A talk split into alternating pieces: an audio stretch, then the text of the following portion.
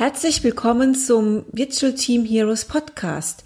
Hier gibt es Inspiration, spannende Insights und praktische Tipps, um dein virtuelles Team gezielt und erfolgreich voranzubringen. Viel Spaß!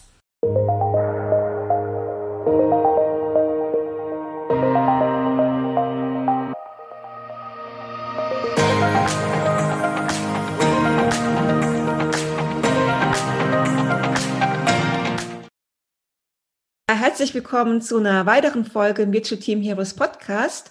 Heute ähm, spreche ich mit Christoph Schmiedinger ähm, von Boris Glocker Consulting. Christoph ist dort Executive Consultant und beschäftigt sich vor allem mit agilem Arbeiten und jetzt auch durch Corona bedingt auch äh, sehr stark mit Remote Agile Working. Ähm, wie kriegt man, wir wollen uns ein bisschen über Collaboration Hacks unterhalten in Agile Teams, die jetzt auf Distanz ähm, ja Corona-bedingt auch arbeiten und möchten uns ein Thema widmen, ja, wie kann man auch remote agil zusammenarbeiten. Hallo Christoph, ich freue mich sehr, dass du heute da bist. Am besten stellst dich mal kurz vor, so dass unsere Hörer jetzt auch wissen, wer du bist, was du machst, welchen Hintergrund du hast, wo du herkommst und mit was du dich hauptberuflich beschäftigst. Super, vielen lieben Dank, Nadine, für deine Einladung. Habe mich ähm, sehr gefreut da ähm, bei deinem Podcast ähm, auch mit beitragen zu dürfen. Genau, du hast schon erwähnt, ich arbeite bei Boris Grohr Consulting. Wir sind ähm, ja eine, eine Unternehmensberatung mit einem starken Fokus auf Agilität, also alles, was Agilität betrifft, ähm, von agilen Teams bis hin, ähm, aber auch immer mehr. Und das ist ja auch das, was was gerade immer mehr kommt, auch ganze Organisationsentwicklungen, also begleiten ähm, hin zu einer agileren Organisation. Ja. Ich bin relativ früh mit Agilität in Berührung gekommen, ähm, schon 2012 ähm, um den Dreh rum in meiner alten Firma noch. Und das Spannende ist, dass ich dort sogar gleich in einem ja, Remote-Setting oder in einem virtuellen Setting ähm, da in Berührung gekommen bin, weil wir hatten einen Teil in Wien des Entwicklungsteams und ein Teil war Nearshoring in Rumänien. Ne? Und ähm, dort haben wir von, von sehr stark klassischen Projektmanagement-Ansätzen ähm, auf agilere Ansätze umgestellt, ja, weil wir einfach, ja, wir konnten oft nicht ein ganzes Jahr planen, so wie es uns damals irgendwie ähm, eingefordert worden ist. Und wir haben dann gesagt, nee, wir müssen da viel iterativer vorgehen. Und ähm, so bin ich auch relativ schnell mit diesem ja, virtuelle Teams, Remote-Kontext ähm, in Berührung gekommen. Und ja, heute viel im, in der Unter oder in der Organisationsentwicklung, viel im Finance-Bereich auch, weil ähm, gar nicht so sehr, weil ich einen Background in Finance habe, sondern mehr, weil dort einfach viel Druck auch die letzten Jahre war. Ja, da ist sehr viel Change gerade, ne? Mit, nee, total, total. Auf dem Markt. Hm. Und dort ist natürlich immer auch gut ähm, zu unterstützen, weil dort bewegt sich auch was, ja. Und ähm, da sind wir oft unterwegs. Und ich glaube, das, was auch klar ist, ist seit der Corona-Krise, ähm, seit März, ähm, habe ich, also wir haben immer, immer, ich habe irgendwie immer mal wieder diese ganzen Praktiken äh, mitdokumentiert, die ich hatte, ne, mit so virtuellen ja. Teams, ähm, schon von meiner alten Arbeit bis hin zu, wir hatten natürlich auch ein paar Projekte mit, mit verteilten Teams und die habe ich dann nochmal ausgegraben im, im März, ne, weil es irgendwie notwendig war für jedes Team und habe die dann im Zuge der, ja, der Pandemie nochmal um ein paar Themen ergänzt. Ja. Und ich glaube, du warst ja auch im, in, in unserem Meetup dabei. Ne, ja, du hast ein Meetup Genau, du hast ein Meetup gehabt im März, Digital Coloration Hacks, da war ich nicht dabei, aber ich war in eurem letzten Meetup dabei, ähm, mhm. wo es auch dann um Agile Remote Work ging. Ja, das genau, war sehr richtig. super spannend, auch mit der Bank in Frankfurt. Ne? Das ist immer genau. sehr spannend, was die Banken jetzt machen im Change und dass es dann doch in so einer Bankenwelt, die ja echt so ein bisschen verstaubt war, es doch dann auch wirklich geht, äh, ein bisschen zukunftsorientiert zu arbeiten. Absolut, absolut.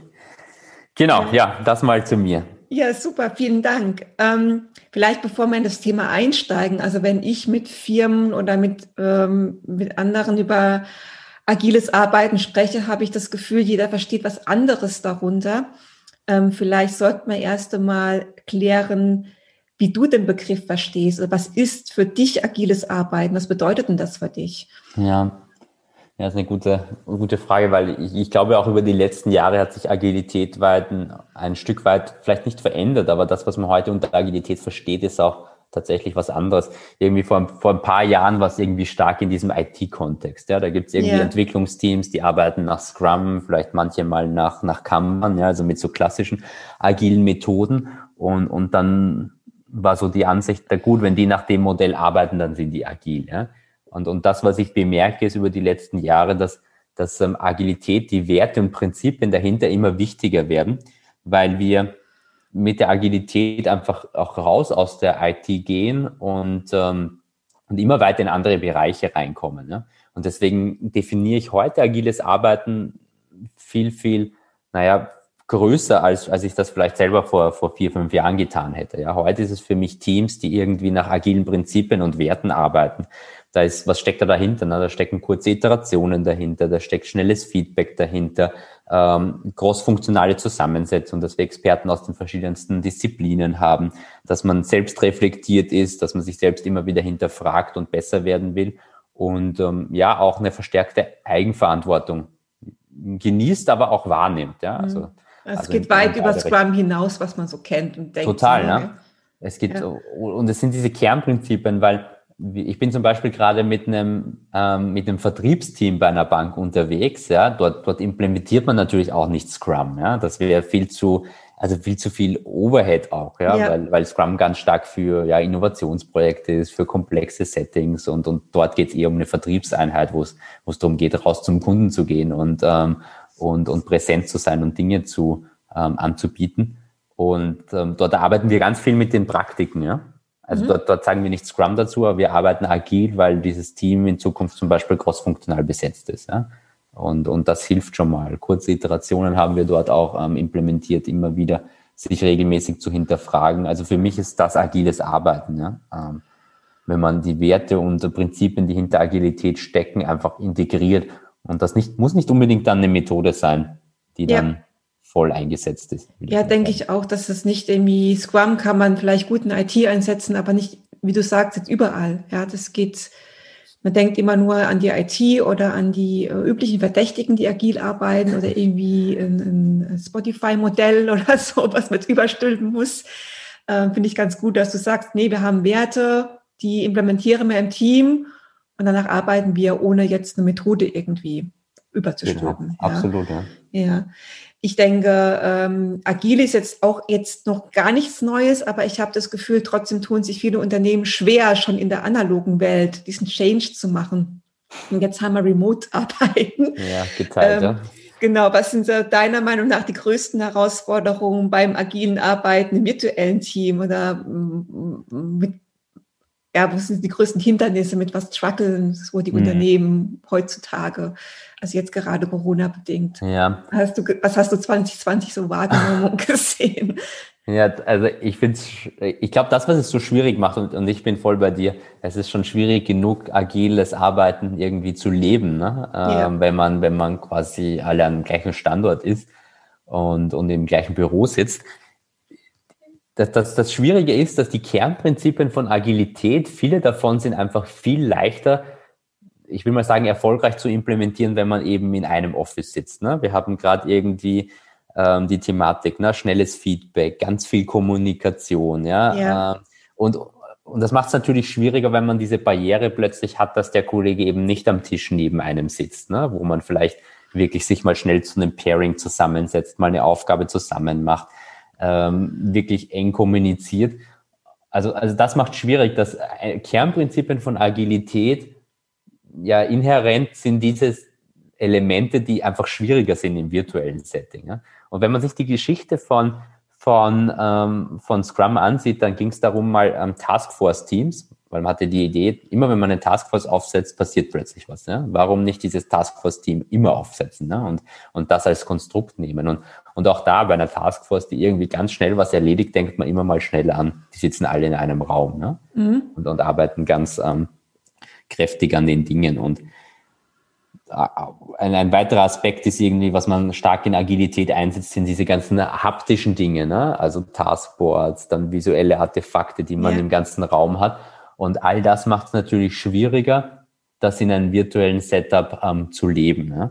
Und ähm, ich, ich glaube, also schwer genug schon physisch und, und viele der Erfolgselemente sind noch ein Tick schwerer in dem virtuellen Setup. Ja? ja das, denke halt auch, weil wir haben ja synchrones Arbeiten, asynchrones Arbeiten und wenn du sagst schnell, schnell, dann denke ich eher, es ist eine Synchronität da analog, was wir virtuell irgendwie ein bisschen verlieren. Das sehen wir mehr asynchron. Ja? Wie kann man ja. dieses Momentum diesen Heartbeat, sage ich jetzt mal, so ein bisschen aufrechterhalten, auch im Team. Und dann ein, ein weiterer Aspekt, ein weiterer Aspekt ist, ähm, also ich unterscheide nochmal, das war auch spannend in den letzten ähm, Jahren, acht, neun Monaten zu sehen. Es ist auch ein Riesenunterschied und das wirst du wahrscheinlich auch kennen, ob ein Team quasi vorher zusammengearbeitet hat und ja. dann remote arbeitet, ja, oder ob es virtuell entstehen soll, ja weil man natürlich diese ganzen, was man mit den sozialen Themen, ähm, na, man wächst zusammen, es entsteht ein Team Spirit, das ist auch immens schwerer in einem, in einem virtuellen Team. Und ähm, das macht es nochmal einen Tick drauf. Ne? Jetzt muss man irgendwie Agilität lernen. Für viele ist das sogar eine neue Arbeitsweise, wenn die jetzt als neues Team starten. Und da muss man aber noch zum Team auch werden. Ne? Ja. Obwohl man es früher gewohnt war, äh, eben nicht remote zusammenzuarbeiten. Das ist ja auch so, wahrscheinlich wirst du jetzt auch viel mehr mit Teams in Berührung kommen, die einfach früher nie remote zusammengearbeitet mussten. Ne? Ich meine, so wie in meiner alten Firma, wenn du quasi mit Nearshoring arbeitest, dann ist es irgendwie die logische Konsequenz, weil es ist klar, die können nicht jede Woche ähm, herfliegen und, und gemeinsam arbeiten. Und, und also diese Unterschiede sehe ich auch, ne? wo man irgendwie Teams hat, die schon so eine gewisse Remote-Kompetenz hatten, einfach weil sie schon immer international zusammengearbeitet haben. Und viele andere, die waren es überhaupt nicht gewohnt. Und für die ist das natürlich ein mega Change jetzt auch. Ja. Wenn wir jetzt Hindernisse haben, äh, was sind denn für dich so die die Enabler, die Erfolgsfaktoren, was muss denn so ein remote virtuelles Team denn auf jeden Fall haben, damit es auch gelingt? Ja, ich, ich teile es immer in zwei Kategorien ein und zwar bewusst, weil wenn Menschen äh, oder, oder wenn Menschen mit mir in, in ja, so ein bisschen Challenges sperren, ja, die tauchen immer schnell in die zweite Kategorie ab. Ja. Die erste mhm. ist nämlich für mich Menschen und Prozesse. Man kann so mhm. viel tun auf der menschlichen Ebene, auf der prozessualen Ebene, ähm, das wäre die erste ähm, äh, Enabler für mich. Und die zweite ist natürlich Tools und Infrastruktur. Ja? Und, aber ich, ich, ich habe das Gefühl, man driftet immer sehr schnell in die Tool-Diskussion ja, ab. Ne? Das habe ich bei das, jedem auch. Also man führt irgendwas ein und dann sagt man, wir sind toll, wir haben die passenden Tools und dann das, was du sagst, eigentlich die erste Ebene, die wichtiger ist, die wird dann komplett vergessen oft. Ja. ja. Da, da ist immer so das schöne Sprichwort, auch wenn es ein bisschen platt, platt ist, ne? Dieses ähm, a fool is still a fool also yeah. with a tool. Ne? Ähm, also dieses Thema, man muss zuerst mal auf der menschlichen und, und Prozessebene arbeiten. Und ähm, wenn man da ein Gefühl hat, was braucht es, dann muss ich natürlich das richtige Tool einsetzen. Und es ist natürlich voll geteilt auch, dass wir in, in vielen großen Organisationen vor allem auch mega Probleme mit Tooling und der Infrastruktur haben.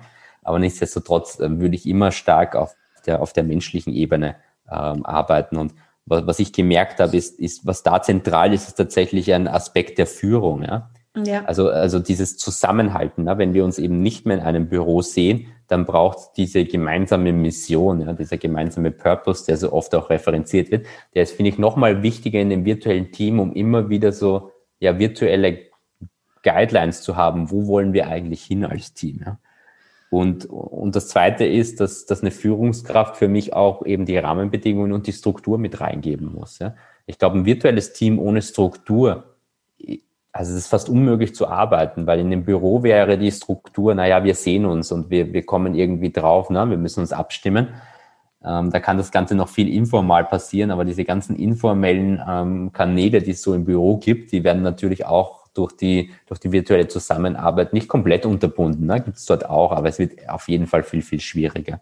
Also für mich ist ein, ein zentraler Aspekt bei dem Menschen- und Prozesse-Thema ähm, dieses Thema Führung. Ja, ich habe auch die These, dass ein virtuelles Team viel mehr, trotz aller Flexibilität und äh, viel mehr Struktur braucht und viel mehr Organisation als ein Büro. Ja. Und das äh, unterschätzen viele Führungskräfte, dass sie sich organisieren müssen, diese Verbundenheit auf aufzubauen im Team und sich organisieren müssen, um wirklich äh, ja im Kalender quasi blocken, Zeit blocken müssen, mit dem Team einzuchecken und dass es, dass man viel mehr überkommunizieren muss und überorganisieren muss und dass es beim Projekt schon fix nicht bleibt bei der Teamkommunikation. Ja, ja das ist, das unterschätzen sehr viele Führungskräfte so, ja. für meine Erfahrung. Vor allem, wenn sie auch neu mit diesem Thema sind ne? und ähm, vielleicht vorher nicht die Möglichkeit hatten, internationale Teams zu leiten, die verteilt waren. Ne? Ähm, ja. Dann ist das, man fühlt sich dann auch in dem Moment unsicher, ne? was soll ich tun? Und ich will ja die Menschen auch nicht einengen, gerade in einem agilen Setup, wo du sagst, na, du du gewährst eigentlich ähm, Kollegen viel Autonomie, ne? was nicht zwangsweise heißt, dass es nicht genau Struktur geben muss. Ne? Und da bin ich total auf deiner, auf deiner Wellenlänge auch dieses Thema lieber überkommunizieren. Ja. Wir haben das auch in unserer, und ich bin auch dann ein Mensch, der denkt, boah, jetzt haben wir das eh schon äh, zehnmal irgendwie gesagt gefühlt. Ne? Und aber lieber nochmal. Ja. ja. Und nochmal und nochmal und nochmal, dass man das einfach extrem strapaziert, ja. Und, und das fühlt sich nicht immer richtig an, aber wir haben das dankbar aufgenommen, ja, der Rest äh, der Mannschaft auch in unserem Unternehmen. Ja. Äh, das wäre immer ein zweiter Enabler, also es ist Kommunikation, Kommunikation, Kommunikation. Das in Kombination mit einer Struktur ähm, sind für mich im Wesentlichen die also Erfolgsfaktoren eigentlich auf, auf der Prozess- und auf der People-Ebene. Vielleicht noch ergänzt um klare Rollenverantwortlichkeiten, weil viel leichter was runterfällt. Ja? Also in dem Büro oder so, wenn man tagtäglich wirklich eng zusammenarbeitet und sich dauernd sieht, man kommt eher darauf, wenn irgendwo, also zwischen zwei Verantwortlichkeiten, wenn was in der Mitte runterfällt. Ja? Und äh, das im virtuellen Team, das zu erkennen, ist viel, viel schwieriger. Ja? Also wir arbeiten auch mit vielen virtuellen Teams am Anfang nochmal ganz stark. Was sind die Rollen? Was sind die gegenseitigen ja. Erwartungen? Ähm, und am Ende geht es um eine Schaffung von einer Community, die irgendwie Vertrauen zueinander hat. Ne? Und da spielt Kommunikation, Rollen, Verantwortlichkeiten und Strukturen eine, ganz, ganz große Rolle. Ja. Ah, die Rollen sind auch wichtig, äh, um Transparenz zu schaffen, dass ich genau weiß, also ich als Teammitglied, was meine Kollegen machen, an wen kann ich mich wenden, wenn Probleme entstehen, wer ist denn verantwortlich für was. Ich finde, diese Transparenz ist ganz wichtig zu haben, weil wenn man jetzt alle alleine irgendwo im Homeoffice sitzt oder in seinem Kämmerlein und äh, hat ein Problem und weiß nicht, was so, wie die Verantwortlichkeit geklärt sind, äh, an wann ich mich wenden kann, dann ist es auch sehr schwierig, ja, das dieses, ähm, ja, diese Probleme auch zu lösen, die man hat oder ja, eine Verbunden, Verbundenheit zu schaffen über Rollenverantwortlichkeiten, einen Zusammenhalt. Weil ich muss auch wissen, welche Aufgabe habe. Es ist ja was vorgelagert und nachgelagert in meinem Prozess. Also ich muss ja auch die Schnittstellen auch irgendwo kennen. Absolut, ja. Ja, und ich glaube, zu guter Letzt, ähm, vielleicht noch auf der People- und, und Prozessebene, dieses Thema ne, soziale Interaktion, das möglichst aufrecht zu erhalten. Ne? Also diese die klassische, ich gehe in einen Kaffee trinken. Ähm, wie, wie kriegt man das in einem virtuellen Setup hin? Ja, was ja tagtäglich tausende Mal in unseren ähm, Büros passiert ist. Äh, früher, das ne? Feierabendbier dann. Ja, so. oder das Feierabendbier, genau. Und dieses, oder auch dieses Thema, ich sage immer so Kudos geben, ne? oder mal Danke sagen, ja, das, was so wirklich beiläufig du, du läufst dann im Büro vorbei und der hat dir irgendwie gestern geholfen und du schaust einfach nur rein und sagst Danke ja, für, für, für die Hilfe gestern. Ne? Und das zu ja, institutionalisieren teilweise, auch in dem Prozess, in dem virtuellen Setup. Ja? Und mhm. dann gibt's natürlich die ganze Ecke Tools und Infrastruktur. Ja? Und ich ja. glaube, da kann man noch mal ganz, ganz tief reingehen. Ähm, das ist auch wichtig, keine Frage, weil das beste Arbeitsmodell läuft nicht, wenn es dann nicht irgendwie abgebildet ist oder keinen Spaß macht. Ja? Ich habe viele Kunden, bei denen macht es keinen Spaß, ja, irgendwie ähm, mit so Whiteboards zu arbeiten oder oder wenn dann die die falschen Tools dahinter sind, ja, wenn man ja. also nicht. Wir haben Kunden, die arbeiten mit OneNote, ja, als als Whiteboard-Tool-Lösung. Ja, das ist schon sehr sehr rudimentär, ne? Und ja. Das geht, da aber es macht halt keinen bisschen, Spaß, ne? Da gibt es andere Tools, die machen mehr Spaß. Also ich denke da jetzt ja. mal an Moodle oder Miro oder weiß nicht, was du so nutzt, aber das ja. sind so meine Favoriten. Nee, die zwei auch, ja. Und ähm, das, das ist, glaube ich, auch das Wichtige. Es muss auch Spaß machen, ja, sowas zu benutzen und, und nicht, weil wir das jetzt müssen. Ne? Da entsteht kein Spirit. Das ist wie immer, ja. Ja. Bei, bei Menschen. Ja. Kann ein bisschen kreativ sein. Gerade äh, Anfang der Woche hat ein Kontakt von mir ein Miro-Board gebaut, der hat, sie, der hat sich ein Icebreaker-Game überlegt. Mhm. Man muss sich durch so Inselwelten navigieren und ähm, drei Personen finden und drei Aufgaben lösen, so als Icebreaker für ein Meeting. Und das ist ganz, es ist wie so ein Game aufgebaut. Ganz einfach, muss Aufgaben lösen. Und cool, ja. Äh, das ist schon, das macht dann schon Spaß, ja. Das ist dann, man denkt, das macht man, das macht nicht jedes Team. Ähm, vielleicht auch nicht jedes Team jetzt sagt, okay, sowas machen wir, ist ein bisschen kitschig. Gibt ja auch Menschen, die finden sowas kitschig, aber sowas, so kreative Lösungen finde ich schon dann sehr cool, auf so einem Board auch abzubilden für verschiedene Dinge auch. Ja, und das ist eine Herausforderung. Ähm, wir sind auch gerade, wir starten eine große Ausbildung jetzt im November und haben auch ganz viel mit dem Kunden überlegt, wie, also das soll eine längere Ausbildung sein von HR Coaches und da geht es ja darum, dass die auch eine Community werden über Zeit. Ne? Und wir haben jetzt ganz viel überlegt, ne? was macht man am Abend? Spielt man so Spiele, ja? Oder, oder wir haben auch gedacht, also Kollegen von uns haben schon mit einem Team so ein Escape Room, ein virtuelles gemacht. Ja. Okay. Und es sind diese vielen Kleinigkeiten, die dann aber trotzdem stattfinden müssen, weil das ist halt dieser soziale so, Social Kit, ne? Der quasi die, das Bonding erst ermöglicht zwischen Menschen. Ne? Ja. Und da gibt es ja tausende Studien, die sagen, psychologische Sicherheit und Vertrauen ist das Wichtigste in einem Team. Ne? Ja, du hast auch äh, mir mal gesagt, du hast im Vorfeld geschrieben, Trust is key. Ich denke, das passt alles zusammen. So Vertrauen ist die große Basis in so einem Team, dass es auch ja gelingt. Genau, und dass es letztendlich performt. Ja? Ja. Und, und, und das kann man nur teilweise schaffen über Prozesse und Strukturen, sondern ganz viel auch, dass sich die Menschen ja einander mögen und, und vertrauen und, und sich schätzen. Ne? Was sind jetzt, wir haben ja über, du hast ja schon Meetup gemacht, Digital Coloration Hacks, einmal jetzt im März und einmal im September.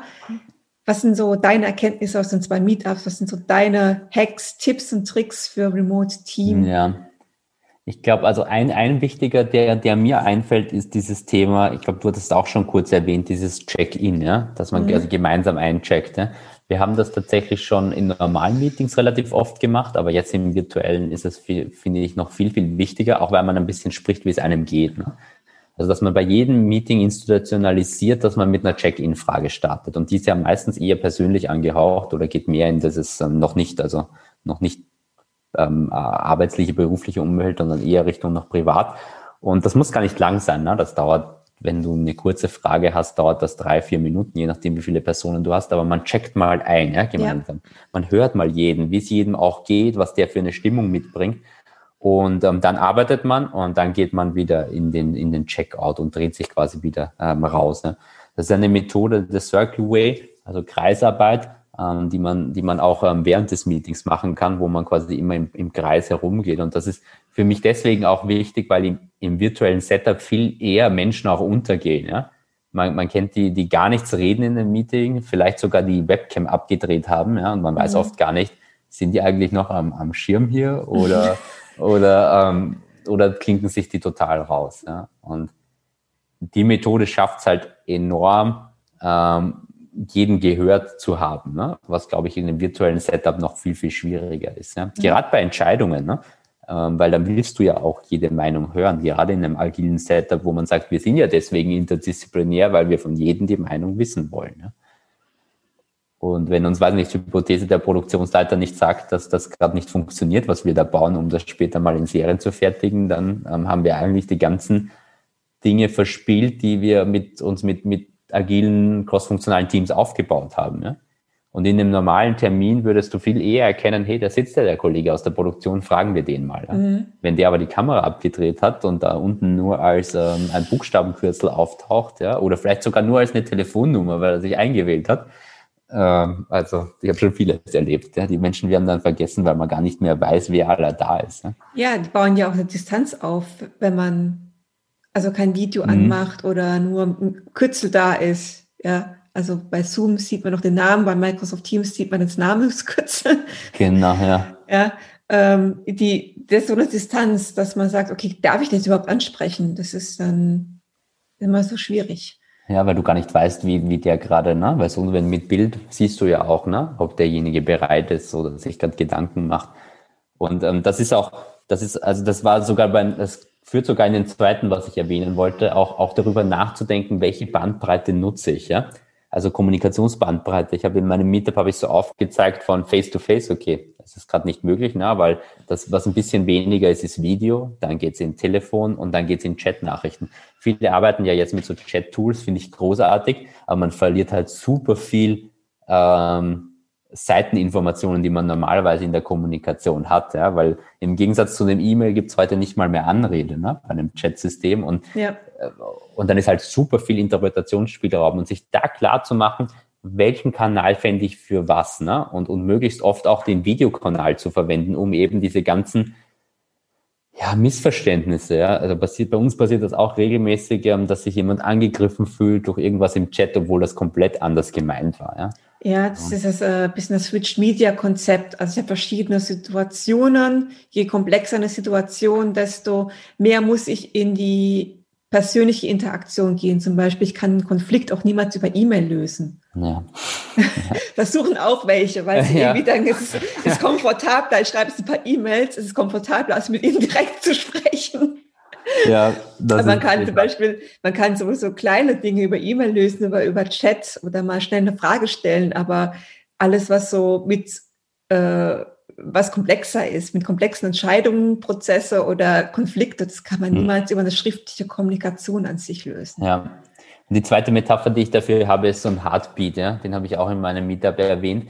Dass man ja, das hat mir die, sehr gut gefallen, ja. Diese, genau, also wie bei einem EKG, ne, diese Ausschläge yeah. vom Herz, dass man, also die Ausschläge sind irgendwie für mich, wo intensiv kommuniziert wird, über eine große Bandbreite. Ne? Ich habe, weiß nicht, einmal in der Woche ein Weekly, wo wir wirklich alle mit Video auch unsere ähm, Arbeit besprechen und dann gibt es einen großen Ausschlag. Und da gibt es manchmal kleine, wo vielleicht Kleingruppen von zwei, drei Leuten ähm, gemeinsam an einem Arbeitsergebnis arbeiten, ja, auch wieder mit Video und was auch immer. Und also dieses Bild, ne, wenn, wenn lange nichts passiert, dann muss man sich fragen, ob das Team quasi klinisch tot ist. Ich finde die, die, die ja. Metapher ganz, ganz nett, ja, dass man immer hat, wieder dafür sorgen muss. Ja. Das hat mir mega gut gefallen, wo du gesagt hast, äh, achte auf den Heartbeat deines Teams. Ähm, ist es noch am Leben? Man braucht große Ausschläge, aber das Herz kann auch nicht immer äh, auf einem hohen Puls laufen. Total, ja. Bist du auch tot, weil du mal irgendwie ein bisschen Ruhe brauchst. Aber es muss ja immer so irgendwie das Einchecken oder man, diese asynchrones und synchrones Arbeiten. Asynchron ist man irgendwie so ein bisschen tot, denke ich, vom mhm. Herzschlag. Und wie, inwieweit brauchen wir Synchronität, um diesen Heartbeat aufrechtzuerhalten? Das finde ich eine ganz tolle Metapher. Ja. Und das, was auch wichtig ist, ist das, was mich schon stark beschäftigt hat, ist auch diese Entscheidungsprozesse im virtuellen Raum. Ja? Ähm, da hat auch, glaube ich, die Bank hat ähm, das Beispiel geteilt im letzten Meetup, dass die mit diesen Fists of Five ähm, oft arbeiten, dass man quasi, ähm, wenn man am Ende zu einer Entscheidung kommt, ja, ähm, und da wird dann ein Vorschlag gemacht, dass man ähm, Zustimmung hat von Fist, wäre quasi die Null, ja, also ich bin total dagegen, lege eigentlich ein Veto ein und man müsste dann nachher diskutieren, wie kann ich dieses Veto auflösen und fünf heißt, ja, umgekehrt, ich bin voll dabei, ähm, unterstützt das, arbeite sogar mit, während so eine drei eher so ist, ja, finde ich okay, aber von mir brauchst du jetzt nicht erwarten, dass ich da ein Frontrunner bin und da aktiv mit. Aber ich, ich blockiere zumindest die Entscheidung nicht. Ich, ich mache keinen Widerstand, aber ja. let's go. Ja. Und, und das auch wieder explizit von jedem abzufragen. Ja? Ich nutze da gern, vielleicht auch schon mal ins Tool zu springen, ich nutze da ja, gerne genau, auch Mentimeter. Ja? Vielleicht können wir gerade nächsten Tool, Frage auch sprechen. Welche Tools verwendest du, um das umzusetzen? Oder was ja, da du persönlich in eurem Team in der Beratung oder dann auch bei Kunden? Was? Ja, also gerade für diese Entscheidungsprozesse verwende ich oft gerne Mentimeter. Ja? Ähm, auch um, weil man es gut darstellen kann. Man sieht dann so, wo hat man die Ausschläge, na? wie viele haben eins gewotet, wie viele zwei, wie viele drei, wie viele vier, wie viele fünf und er macht auch automatisch einen Durchschnitt. Und das gibt mir auch immer so, na, wie ist die Konfidenz in dem Team, ja? Und es ist auch anonym, nehme ich an, ne? Ja, das ist auch anonym, ja. genau, richtig. Ähm, Gerade bei ähm, agilen Teams, wo es ja am Ende um ein Commitment meistens geht, was können wir schaffen in zwei Wochen, ähm, dann, dann ist Mentimeter gerade für große Gruppen auch super geeignet, da schon mal Feedback einzuholen. Und ähm, ja, ich sage immer Tools, die Spaß machen. Du hast schon erwähnt, Whiteboard-Tools, genau, Miro, Mural verwenden wir sehr, sehr häufig für Workshops. Aber vielleicht, das ist vielleicht ganz gut zu teilen, nicht nur für Workshops, wir verwenden es auch viel für Meetings, für normale Meetings. Ja einfach um uns Struktur mehr zu geben, ja, weil in einem normalen Meeting, und das hat vielleicht auch was mit Agilität zu tun, ich bin dann immer schnell jemand, der dann irgendwie was aufschreibt auf einem Flipchart und das, das hast du einfach nicht, wenn du ein normales, selbst wenn wir keinen Workshop haben, wir haben ein normales Showfix, ja, ist immer gut, trotzdem noch ein Miro vorbereitet zu haben, wo man ein bisschen mitdokumentiert, wo auch Menschen mal ein paar Blöcke in ja. Beziehung setzen können.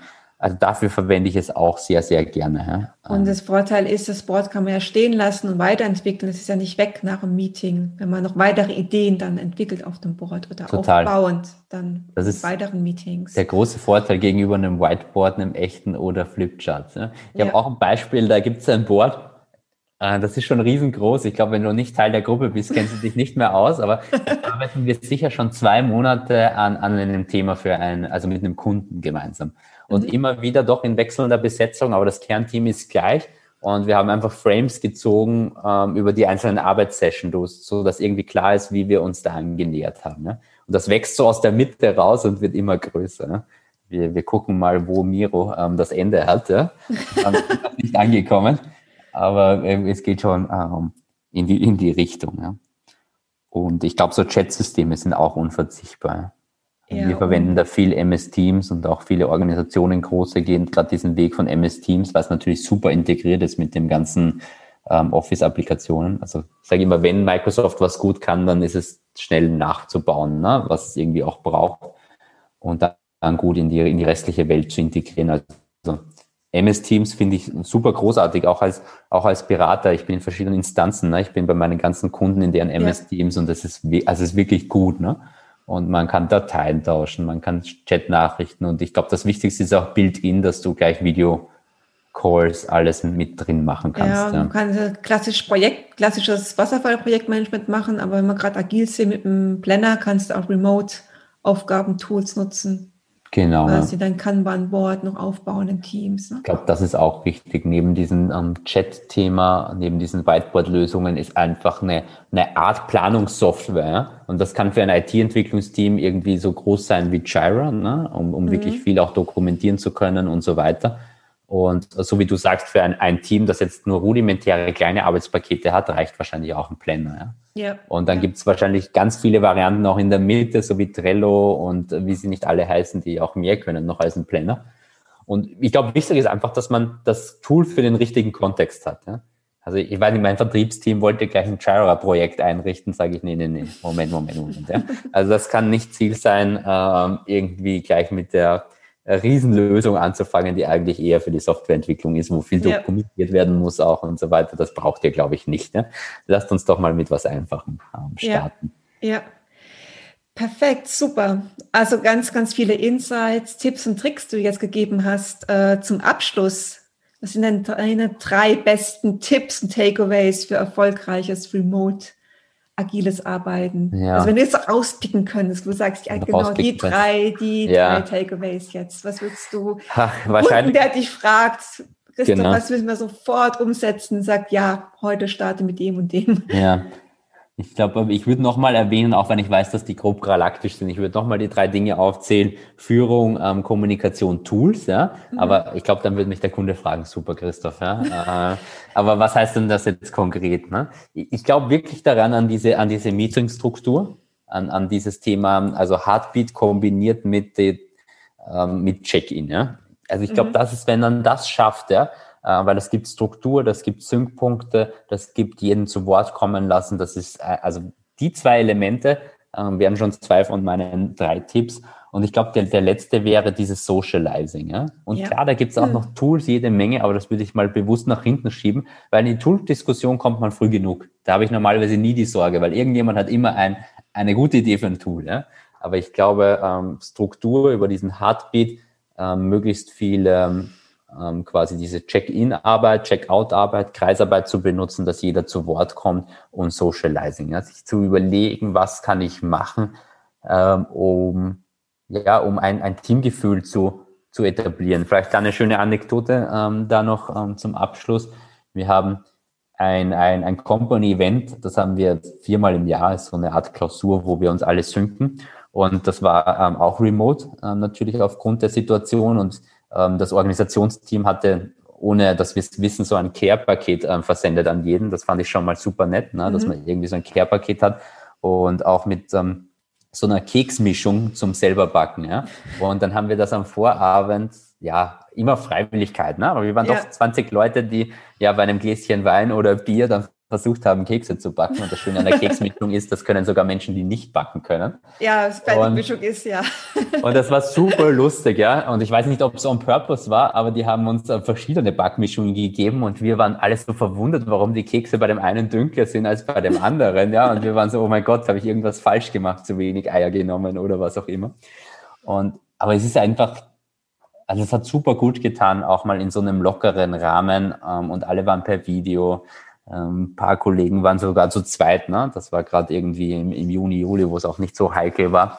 Ähm, und da passt vielleicht Keks nicht optimal. Aber es geht ja um, es geht ja einfach um die Message am Ende. Ja? Und wir hatten einen super lustigen Abend. Wir waren super, ja, schon voll energetisiert an dem Vorabend, ne? um den nächsten Tag gut als Gruppe starten zu können. Ja, super. Und ich glaube, das ist super wertvoll. Und da gibt es ja. so viele Ideen mittlerweile die, die du sicher auch einige hast, ne? oder wie der Kollege, der so ein Minispiel vorbereitet, um, um da einfach mal einen guten Start zu haben, ja? in ein Meeting, in eine Klausur oder in was auch immer. Ja, ja super. Vielen, vielen Dank, Christoph, für das interessante Interview oder Gespräch. Ähm, danke für deine Zeit für den Podcast.